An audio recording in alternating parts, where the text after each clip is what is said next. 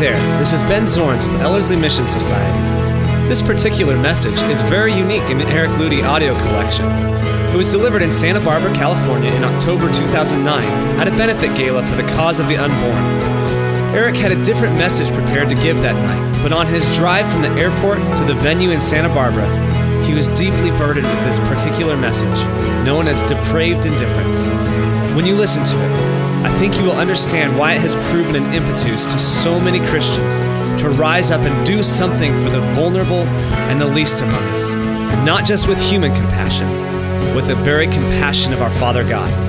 Please, if you have any questions, contact us at www.ellerslie.com and enjoy the message.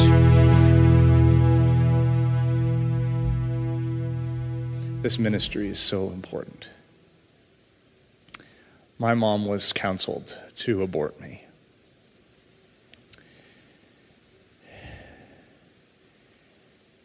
The message that I have to share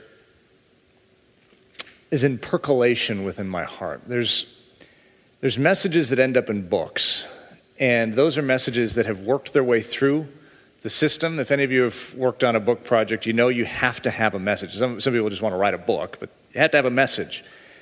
And the message I'm going to share with you tonight isn't ready for a book yet because it's in process and it's deep. It's deeper than other messages. And there's pain with it, there's, there's a gripping reality, it's a gut check. And so, in the formation of this, I don't know how it's going to come out, but you're going to hear Eric Ludy turned inside out. This is what I feel deeply about. I don't typically speak on the issue of unborn life, but I speak on life. And Betsy knows how similar our heartbeats are, and I care deeply about this theme. So I'm going to attempt to walk you through this message. Uh, it might be a little uncomfortable at times. I, am somewhat known for causing people to squirm in their seats. Uh, and I, believe me, I'm squirming in mine the entire time. I'm just not seated. Uh, but I love truth. And truth, to me, is an elixir. Some people try and avoid conviction. I call it sweet because I know that I'm where God wants me when I'm feeling, even if it's uncomfortable, that pain of spirit to say, you know what, God? If you're headed over a cliff, wouldn't it be nice to have God blow upon that fog bank that you can't see? Because if you keep walking, there's death just up ahead. And conviction is God blowing away the fog bank and you standing naked before the reality of what truth is in your life, and that is that you are headed in the wrong way. Is that a good thing to know? I think so. But it doesn't feel very good because you have to account for the fact that you've spent years of your life going the wrong direction. And some of us, we'd almost rather go off that cliff and to our death than know that we've been headed in the wrong direction for so many years of our life. I'm one that wants God to blow away the fog. And as a result, I seem to be in the business of blowing away fog and it causes a little discomfort, but I tell you what, there's life. There's life, but it's in this direction.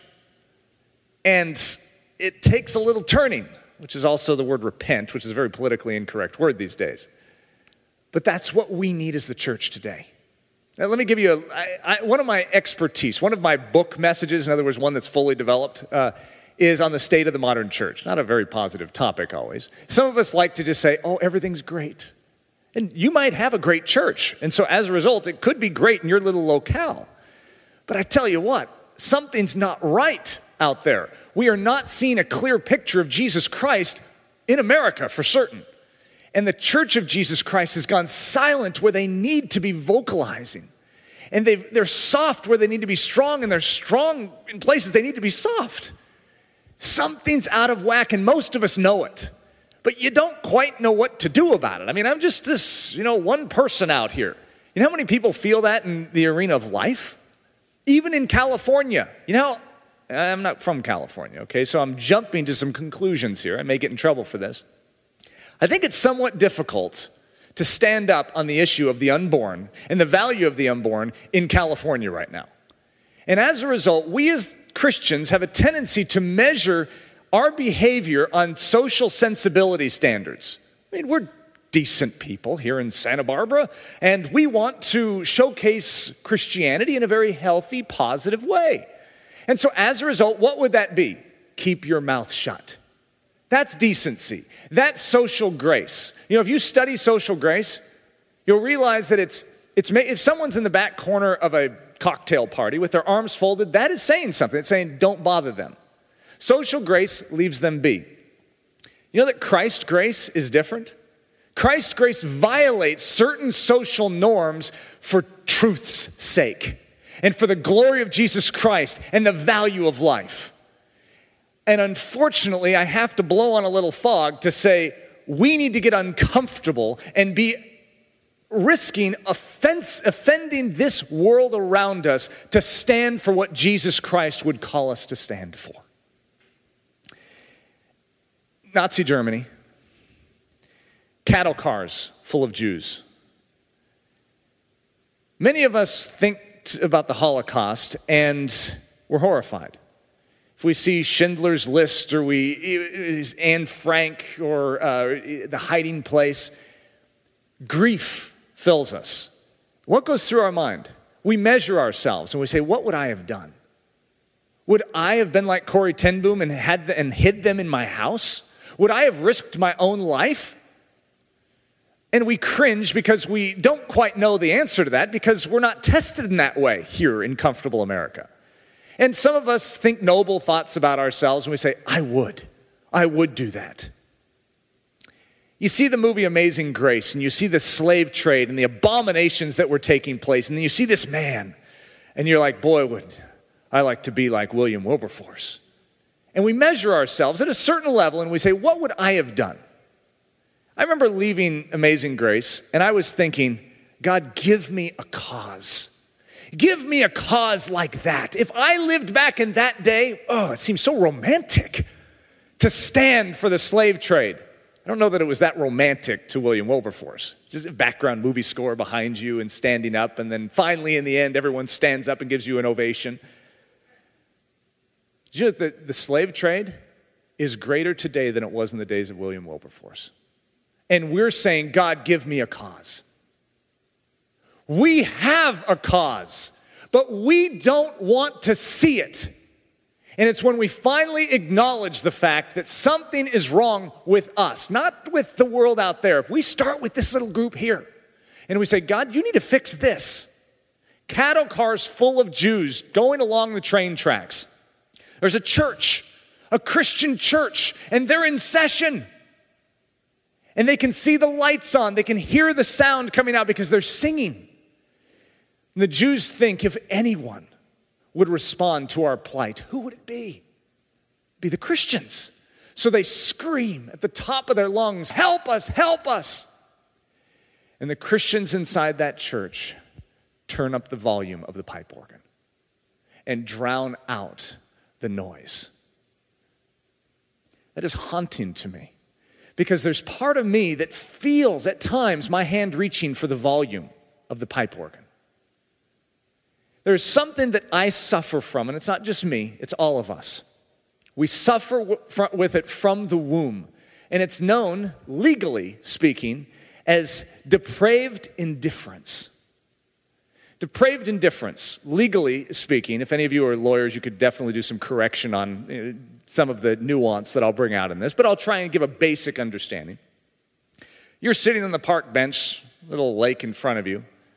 Someone's drowning right in front of you. And you don't do anything. You watch them drown and you don't feel anything. You know that you can be charged for murder, for being showcasing depraved indifference. It's inhuman to sit there and let someone drown right in front of you. You see it even. You know it's happening, but you do nothing. It is a charge of murder. Well, what did you do? You didn't cause the person to drown. Hey, I'm innocent. This is what we plead to ourselves all the time. Hey, I'm innocent. I'm not the one aborting the baby. I'm not the doctor. I'm innocent. And you have sat on that park bench and watched it, and you did nothing. I suffer from this. We all do. It is a problem within our wiring. Now, let me give you a little story from the life of Eric Ludy because there's been an awakening process within Eric. And like I said, this is an uncomfortable thing within my life because you have to follow this. There's some dominoes that start to follow. If you actually start to take this seriously and say, well, wait a minute, what do you mean, Eric? You say I'm supposed to, when the cattle cars are driving by, I'm, even if everyone else turns up the pipe organ, I'm supposed to run outside and say, stop, jump on the train tracks. What am I supposed to do? I know this feeling. I'm just one insignificant little guy. What am I supposed to do? I can't jump on the side of the train and say, Stop in the name of Jesus Christ. What am I supposed to do? Tell me. I was, I've, I've spent the past three years, three years ago, I'll just give you a quick little story here. I wasn't planning on saying this, but it's coming out. My wife had a miscarriage three years ago, almost to the day. I'm a leader. A lot of people are watching me. Somewhat embarrassed by this that we would have a crisis of that nature in our family. It, we, it was grievous, it was tremendously disappointing, it hurt deeply, but it's like, you know what? We have a lot of people watching us. God's good. We thank God in all circumstances. Let's move on. Well, about a month and a half, two months later, we realized you don't just move on. Leslie began to collapse, even physically, emotionally. It was an absolute shutdown. She needed to grieve. God spoke to me so specifically. I'm not one that talks about God speaking all the time, but He spoke. He made it very clear Eric, I know you're trying to be the man in this situation, but let me teach you how the man in this situation works. The man feels the weight that God is feeling. You see, Eric, I'm grieving over this little one. I'm like, God, but he was only six, six weeks old. Eric, I'm grieving over the loss of this little one. Do you know that, Eric, no one cares about this little life if you don't? No one will care about it if you don't. And I care. Will you share my heart in this matter? I found myself sobbing. I was so grieved. Suddenly, out of nowhere, the cause of the insignificant rose once again because it had been present in years past. But, uh, you know, Frontlines Christian Ministry have a lot of battles to fight, a lot of fires to put out. You can be talking the right talk about fighting for the little people, and suddenly you find that you're doing it because it's the right thing to do, and you're not doing it because it's the burden of God. I didn't have the burden of God anymore. I hate to say it, but it was, that's what happened. And suddenly the burden of God came upon me for a six week old life. And I was weeping over this loss. God began to awaken me to the fact that, Eric, and I have so many more that I'm weeping for. I'm looking for someone who will share my heartbeat. Is there anyone? Eric, will you allow me to touch your heart in such a way that you can feel what I feel? And that you could be an advocate, a champion for the little ones because no one is anymore. So, fast forward, uh, I, I, Leslie and I have been burdened with the cause of vulnerable children around the world, and it's a whole story in and of itself. But I was doing some study on Liberia. If you want to be disturbed, start studying vulnerable children. Start studying street children in Brazil. Start studying the slave trafficking of children it is so overwhelming that you begin to see yourself shut down. The pipe organ volume, I mean, it's almost like out of necessity you find yourself reaching for that volume knob. Because God, I can't handle this. And he goes, I know. But I want you to understand what I am carrying, Eric. And I will only give you what you can handle, but I just had to give you a taste. William Booth, when he talked about training his disciples, he said, The one thing that's missing from my discipleship training to the men and women that I'm sending out is that if this was going to be appropriately done, I would be able to hang them over the, the pit of hell for 24 hours and let them hear the cries. Because if they could hear the cries of those that are suffering and in torment for eternity, it would move them to action and they would always remember what this is about. This is about life and it's eternal. This is no small matter. We can't offer that in our training. We, we know that there's a hell. We understand these things doctrinally. We know that there are suffering children out there. We've seen the pictures. We, we can even see something up on the screen, but most of us are agreeing doctrinally. We agree in principle, but we don't feel it. Heroes are made because they are moved, not in their head, but in their heart. You have to be moved at such a level where you will shed blood. Jesus Christ was moved, for God so loved the world that he gave. And that son that was given suffered and died. For what? For the cause that is being laid before us tonight. Follow him. It wasn't head knowledge about the disaster taking place in this world, it was life abandonment unto the cause of those that are dying unto the eternal souls that are around us. This is serious business. So, talking with this lady that's been an orphan, she directs an orphanage in Liberia. I was so disturbed by what's happened in Liberia, I, to the point where I couldn't even talk on the phone. She came down, they, her and her husband had room for 12. I think it was, maybe it was 17. 17 orphans in their house that they had down there. At the end of the first week, they had 29 packed into it. The need was so great. These kids are literally just sitting outside, starving to death. And they don't have parents. They don't have anyone to come and comfort them. They don't have anyone to hand them food because the Christians down there are so maxed out, they have no more resources. The same thing Life Network is experiencing is the impoverishment. They can only reach so far, so programs start getting cut. That's exactly what's happened in Liberia. And so she tells me about this little boy. And I have no idea why she told me this story, but it, for some reason, was the story she picked of a little boy, four years old, sitting on the side of the road the Christian ministries and the orphanages are so maxed out time wise. I mean, they have hundreds and hundreds, if not thousands upon thousands of kids that have high needs, that have nothing, and are starving to death just right there. In other words, you're dealing with these kids and this kid dies right in front of you. She tells me about this four year old boy who's sitting on the side of the road, nothing. No one to comfort him, no one to take him in, no shelter, no food, nothing. So, in the middle of that night, I wake up. Middle of the night, I wake up. And it's like God had already deposited a question, and it was waiting to meet me when I popped awake in the middle of the night, two in the morning. And I had this picture of this little boy in Liberia in front of me. And God asked me a question What if that was Hudson, my four year old? Eric, what if that was Hudson? Uh, you don't mess with a father's heart. What if that was Hudson? If my boy was on the side of a road across the world from me, suffering, totally alone, not knowing what's happening, he's not old enough to comprehend this. He's abandoned. He has no one to fight for his cause, no one to give him a voice. He doesn't even know how to articulate his circumstances. He's hungry and no one's feeding him. He's starving to death. If my son is in that situation, stick a concrete wall in front of me and I claw through it with my bare hands.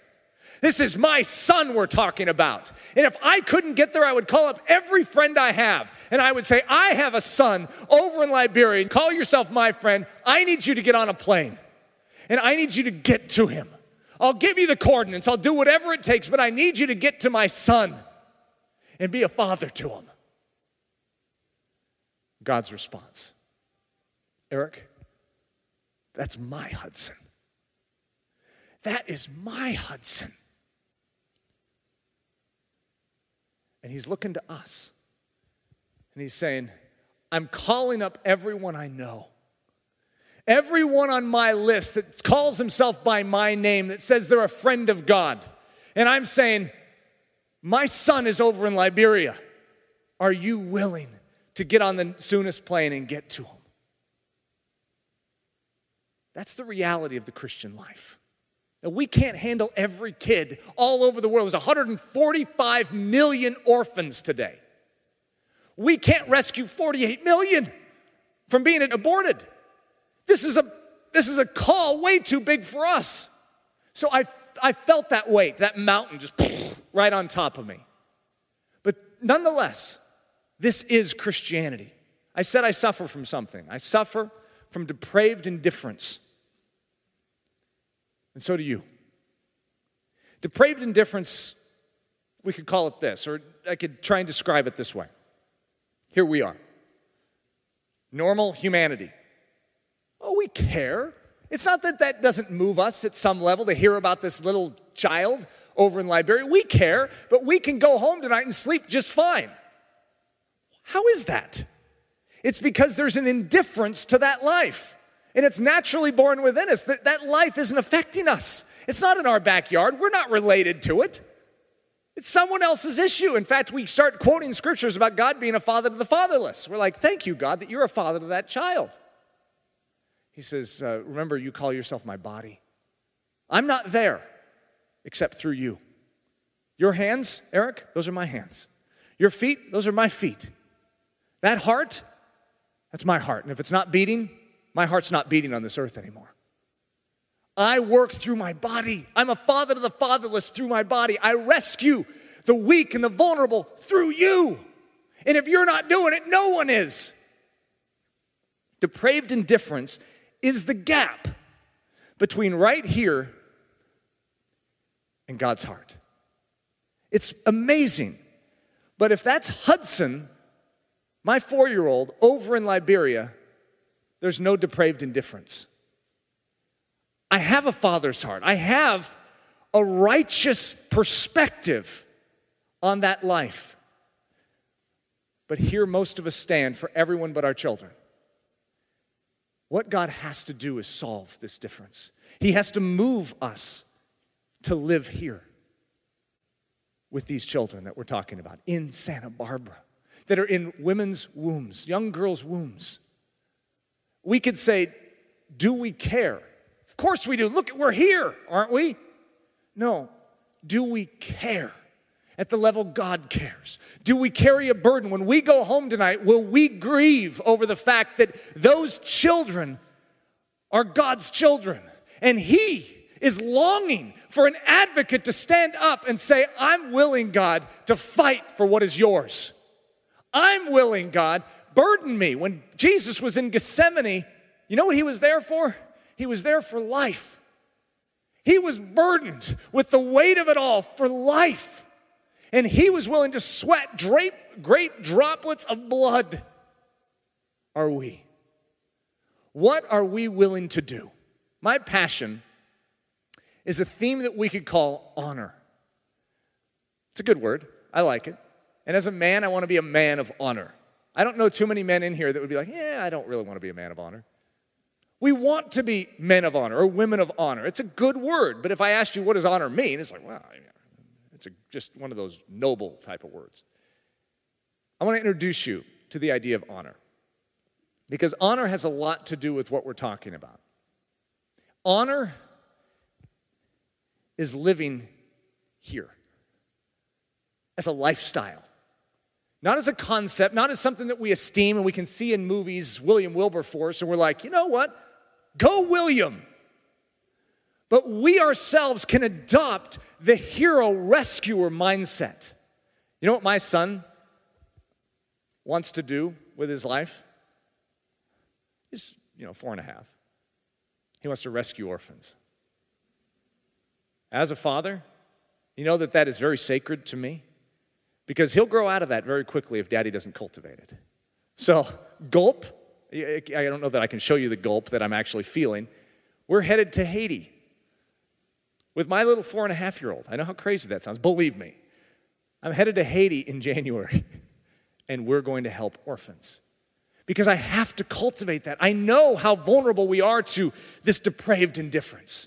Something has to take place in my son's life to move him here.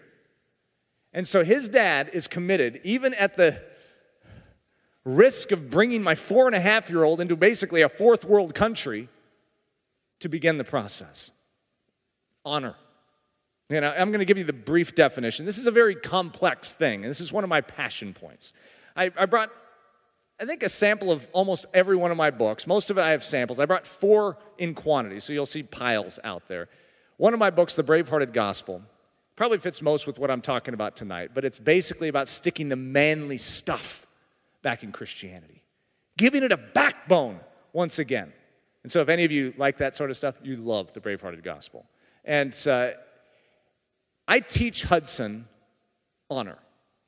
Okay, now they're very simplistic uh, elementary school, actually preschool lessons on honor. But most of us don't even know the basics of honor.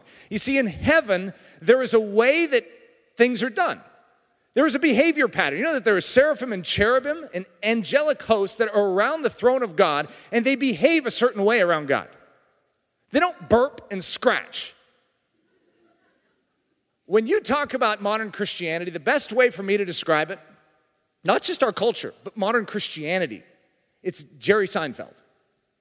It's very community oriented. It's like, we want community. That's what this is all about. And so you get a whole bunch of burper scratchers together, a whole bunch of people that have very little dignity, decorum, or anything. They get together and swap hilarious stories, and they love each other even in their miserable state, but they never progress anywhere. They are all self centered. It is all about them and their little world, and they never get outside of it. Welcome to Christianity. It's fun, you laugh a lot, but there is nothing beyond that little apartment. And Christianity was intended to be so much more. Here's my description of Christianity Jane Austen meets Lord of the Rings. The Jane Austen nobility and dignity and manliness and femininity meets the adventure of rescuing the world. We need to catch a vision for what we're here for. It's more than just getting together and thinking right thoughts and talking about things. Could you imagine if you heard about Frazzle ice cream and someone said, you know, it's the greatest stuff in the entire world. And when you taste it, oh, it transforms your existence. It is the most delectable thing that'll ever touch your tongue. Even when it's going down your throat, it like transforms your body and you get stronger. Then it gets into your stomach and it just sort of like swirls around and gives you good feelings all over. It's extraordinary stuff. Could you imagine we all get together and we sing songs about Frazzlenut ice cream, the virtues of Frazzlenut uh, uh, ice cream? We memorize the ingredients list. We exclaim and make praises of this incredible ice cream, but none of us ever take the spoon out and taste it.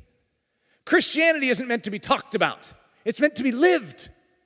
And the world will only be changed when Christians take their spoon out and dig into Jesus Christ and allow Him in to transform them in every regard. This is how it works. Christianity, honor, one and the same, is taking what has been purchased by the cross, the behavior of heaven, nature of Jesus Christ, and transplanting it into the heart of men and women down here on earth so that they behave not like this world, but like heaven. And so when this world sees them, they, they're different. There is something odd about them. They are from another realm. That's honor. What does it look like? It's noble, it's brave, it's courageous, it's selfless, it is willing to spend itself for the weak. You see, there is a caste system in heaven. But it's exactly backwards from the caste system this, where this world naturally creates. This world applauds and esteems the wealthy and the powerful, and the privileged and the talented. That's not how God's system works. Jesus came and he proved it. He took the lowest spot and he was God. The bigger you get in the kingdom of heaven, the lower position you take. The special ones in God's kingdom are the weak ones the ones who can't fight for themselves, the ones that can't speak for themselves, the ones that don't have someone to feed them, the ones that don't have someone to protect them. Just study scripture, you'll see it all throughout. And Jesus says, Those are the prized ones, and you treat them as the royalty here on earth. And the way you treat them is ultimately the way you're treating me. What you do unto the least of these is how you're ultimately treating your God. So you do not diminish these, you treat them as the most valuable. I remember having a discussion with multiple guys on this point. There was about 10 of us in the room, and we were talking about forming a group that could go and begin to rescue child slaves. I mean, talk about getting guys excited. It's like, yeah, that sounds fun. And we were talking about these child soldiers in Uganda. And I made the statement and I said, you know what? Most of us think Yeah, if we're going to go over there and risk our life, we better save more than one. And I said, I think we're getting this wrong. We put way too much value on our own life. We think we're so special in the kingdom of heaven. How about this? What if God saw fit to say, you know what, just one of those child soldiers is worth 10 of us? That's a paradigm shift. And we're like, hey, I'm more valuable than that. 10 for one? Yeah. 10 for one. I'm, all I'm saying is that's how valuable this life is. But we have diminished it so low that we don't even feel for it anymore. Not only does it not have value, but we don't even feel. This child is drowning right in front of us, and we are turning up the volume. That is depraved indifference, and we all suffer from it at varying levels. But there is a solution for it. Hudson, I, I, was doing a, we were doing a photo shoot for one of our book covers, Wrestling Prayer, which ended up not having anything to do with this photo shoot. We ended up with a completely different photo. We brought down this sword from my closet. I was holding the sword for the photo. The photos turned out terrible. But Hudson saw a sword for the first time. Very interesting dynamic of a little boy seeing a sword, isn't it? It's funny. You know, how he's like, Where's dad? Oh, this is daddy's sword. Uh, and in, in our house, Satan is known as the big meanie. And so he was sort of like, What do you do with that? He didn't say it that way, but daddy was reading his mind. Uh, and daddy said, uh, well, Daddy fights the big meanie uh, with his sword. Uh, and Hudson has never forgotten that statement. And uh, Hudson has a foam sword, you know, one of those things from Walgreens. And, you know, he brought it home and he couldn't wait to hit things with his sword. And so Harper, our little two and a half year old girl, he'd come up to Harper and poof, hit her over the head. And so daddy's had to train Hudson in honor. You see, Hudson, a sword is a very important tool in a gentleman's artillery, okay? You need to learn how to use this sword, but you need to realize a sword is only used to protect. It is not used aggressively. Now, you are this is this sword is meant for the big meanie. Okay, you need to realize that it's not used on Harper. So I, have taught him basically, he understands this. It's if the big meanie comes to our door, king, king, king, hey, I want to come in and hurt someone. The strong one in our house, the strongest one in our house is daddy. And so daddy's responsibility is to fight and protect everyone weaker than himself. So I turn, my wife's behind me, I say, Leslie, take the kids into the basement. Daddy's taking care of this. That's honor. How would you women feel if, or maybe even the men in here, how would you feel if a big meanie comes to the door and Leslie pushes me aside and says, uh, honey, you take, honey, you take the kids into the basement. I'm taking care of this. It's, it's honor, but it's not true honor in the sense that she's not valuing the way God has prescribed things. I'm a man. And men are, have not been given that privilege of fighting and protecting anymore. I want it. I want the privilege. And so the basic construct of honor is you protect that which is weaker than yourself. You are responsible before God. You are entrusted with the privilege of doing it. And so I asked Hudson, who are you responsible for protecting with your sword? If the big meanie comes to the door, uh, Harper? I go, good. Kipling? Mm-hmm. Avonlea? Mm-hmm. Good job. And if you stand up against the big meanie to fight, who helps you? Uh, Jesus? That's right. When you stand and fight for the causes that Jesus Christ has entrusted you to fight for, you can always know that He will fight for you. It doesn't matter how big, because Hudson knows that the big meanie oftentimes comes in the package of giants. You know, we studied David and Goliath. And Goliath's a big meanie. He works for the big meanie. Okay, that's how it works. And so he knows that giants are big meanies. And he, he also notices that in the Bible, usually the men that fight for the purposes of God are small. And so there seems to be some weird thing here. And so he's realizing that oftentimes those that fight for truth are small, and those that are the big meanies are big. He hasn't quite figured out why they grow so big and why we get stunted in our growth. However, he's learning and understanding that it doesn't matter your size and you realize that even if you're small, if you have a job to do and you stand up with that sword drawn and you say, It's my privilege, God, they will not get by me because you are fighting for me. That's honor. We have a job to do. I know you feel small. I feel very small. We're not big. It's when we try and act big that it looks ridiculous. We are small, and God knows it. He refers to us as lambs, sheep. I don't know how many of you have ever seen a sheep or a lamb attack a wolf and take it down. In all of world history, do you think it has ever happened that a lamb attacked a lion, a bear, or a wolf and beat it? In all of history. These are the odds that you face. It is impossible to fight the battle that you have been assigned. Just accept it. Here's your secret. Here's a shepherd. Now, I'm not the shepherd, Jesus is, but just a, as a mental picture here. Shepherd, and here's the little lamb. Stay by the shepherd's ankle. Wherever the shepherd moves, you move with it. If you stay by the shepherd, you know those wolves come near, and you can look at him and say, Hey, get out of here. And that wolf is like uncomfortable, going, hey, I can't believe that. I'm being spoken that way to by a, a, a lamb.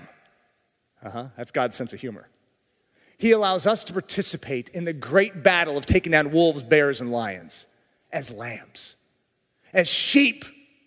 We have no business fighting this battle. It is so much bigger than us. I'm going to very quickly walk you through the gospel. I know you've, you've heard it, but I want to freshly rekindle the fire of what Jesus Christ has done to realize that there is a way of getting from here to here. It's not just saying, you know what, I think it's great that you know we could talk about this theoretically and maybe we could be burdened with God's heart and theory. I'm saying that there's a way of dealing with this barrier, this gap in between, which is known as selfishness.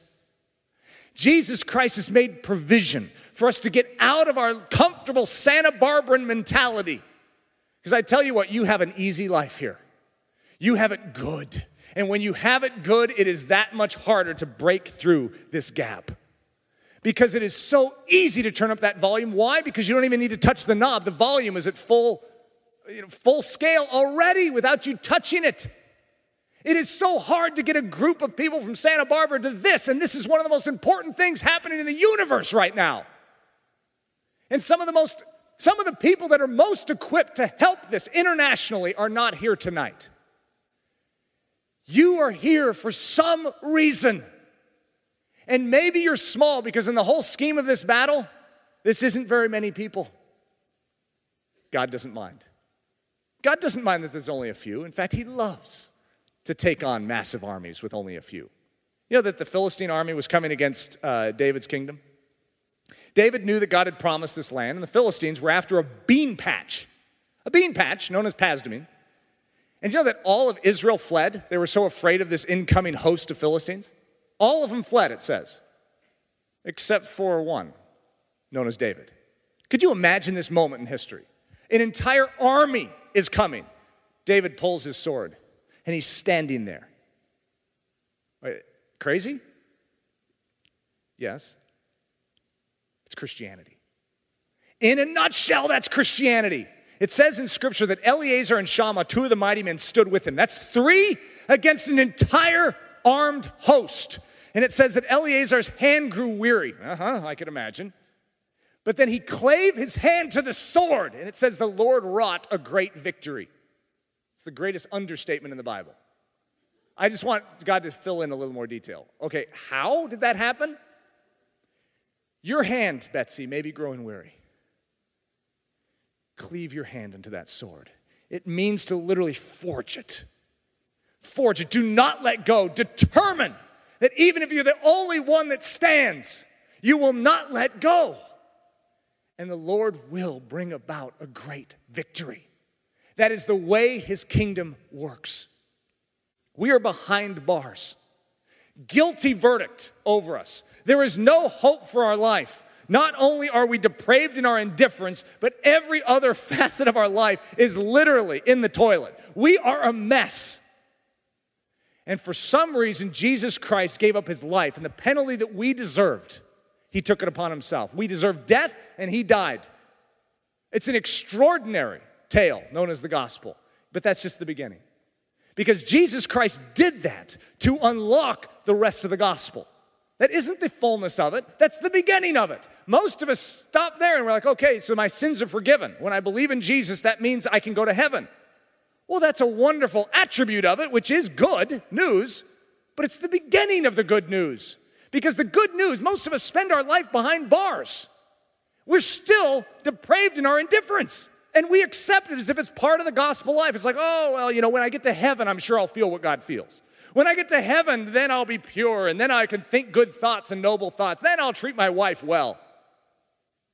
Well, that's not where it stops. There is provision in the gospel. If we've ever tested the, the, the, the, the door in the prison cell, most of us never do, because we're never told to. Go up to the door and try it. It's unlocked. You're not supposed to remain in prison. He didn't just take the guilty verdict, He didn't just take the penalty of our sin, He also set us free from it so that we wouldn't be under the thumb of its control, that we wouldn't be in this miserable state of showcasing the world nothing but themselves. They already know what they look like. They need to see what Jesus looks like. And so he gives us the freedom to enter into a new life. And then when we come outside of that cell, there's a chariot waiting, and there's emissaries on it, and they say, The king requires your presence. He asks you to come into his kingdom, to enter into the place where he lives, and to live where he lives. Do you know that you were just a rebel a few minutes ago? And the gospel actually states that it didn't just take your penalty and take that curse and take the, the suffering, but then he actually set you free from all that was ca- causing that type of a suffering, all that was going to cause that death in your life. And then he actually asks you to enter into his presence and to live where he lives. But it gets better than that. He doesn't just ask you to come where he lives, but then he says, and I want to adopt you as my own. Not just to live where he lives, in the city where he lives, which is a beautiful place it's a place of protection where He rules and you're secure when you're there. But then He asks you to enter into an intimate connectivity with Him. That is mind boggling. We have diminished the gospel so much that we oftentimes lose the grandeur and the epic nature. This is better than Lord of the Rings. This is so far beyond anything we could ever comprehend or imagine because He doesn't just ask us into His presence. This is when it gets good. That's just the beginning of the gospel. Wait till you hear this piece he says, I've brought you into this place. I've called you my own. I've given you my name because I have a job for you to do. I have a job for you, and that is that you would go into this world and you would showcase me. You would share me. You would give me the same way you found me, that you would give me. Freely, you've received. Now give it. Give it. Jesus sets us free from the concentration camp. He brings us into boot camp to send us back into concentration camp so that we can rescue those that are suffering. He sends us into the darkest pits of hell on this earth because we are untouchables. We are walking in stride with the shepherd, and the enemy can have not our souls. We can walk into the darkest places and be a rescuer the same way Jesus was. That is amazing because he doesn't just send us out and say, Well, God be with you. Be warm and well fed in your journeys. He says, I'm going with you. Will you let me have this body of yours? Let me make these hands my hands. Let me make these feet my feet. Let me make this heart beat my feelings, the very things that I'm feeling. Let me make this mind think my thoughts. Let me have you, and I will change the world in and through you. There is a solution for our disease, which is known as sin, and it's Jesus Christ. There's a solution for these dying children. There's a solution for the unborn, and it's Jesus Christ. Might sound overly simplistic, but that's it. That is the solution because Jesus Christ will change a man like Eric Ludy into a man that feels what Jesus Christ is feeling. And he cannot stay in suburbia USA anymore and do nothing. You may not be called to Liberia. You may not be called to Haiti. But you are here. And look what you're hearing about. You could say, Well, what can I do? I feel so small. I feel so impotent. I don't know what to do. The challenge is too big. You have this ministry sitting right in front of you. Rise up and declare that it is time to conquer. What if all of us rallied around to the point of shedding blood around what's happening here? What if we did? What if we took it seriously? What if you all said, William Wilberforce was nothing compared to what's going to happen here? We're going to start here, and it's going to be the epicenter of an earthquake, the right sort of earthquake in California. We will see it actually measure on the Richter scale in this country. We will see a difference, and it will begin here. Why not? It has to begin somewhere. If it doesn't, we're dead in this country. This country is hanging by a thread. I know many of you feel it. What does it take to wake up? Because if we think it's going to solve itself and we throw out our general prayers, God bless this nation, don't let it go to the dogs. It's already to the dogs. The church is dying. The one emissary for Jesus Christ in, this country is silent. We need someone to stand up. You already know what I'm doing. You already know that I'm barking at the top of my lungs. You already know that there's a lady who has stood up in front of you tonight and said, She's in. Who's in? Who's willing to put their life, not just their money, not just their time, even, not just their theories and their doctrinal agreement in a sense, but their lives. Say, what do, what do I need to do, God?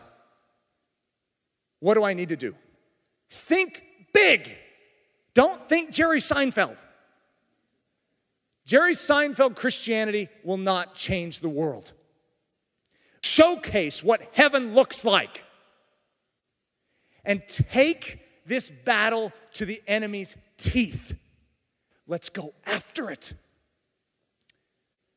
for our King and his glory. We will rescue these little ones.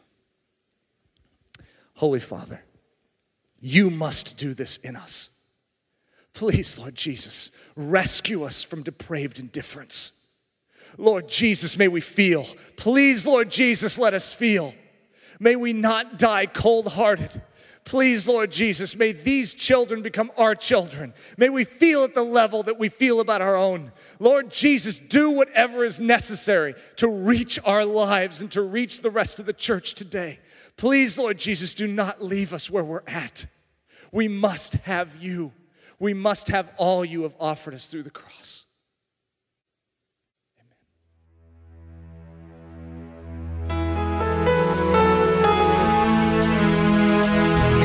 Thank you so much for listening to this message by Pastor Eric Ludy, pastor at the Church at Ellerslie in Windsor, Colorado. Please feel free to make copies of this message, but do not charge for these copies or alter their content in any way without express written permission. If you have any questions, comments, or just need more information about Ellerslie, please visit our website at www.ellerslie.com. Again, that website is www.ellerslie.com. For Ellerslie Mission Society, this is Ben Zorns, cheering you on as Christ cultivates his set apart life within you.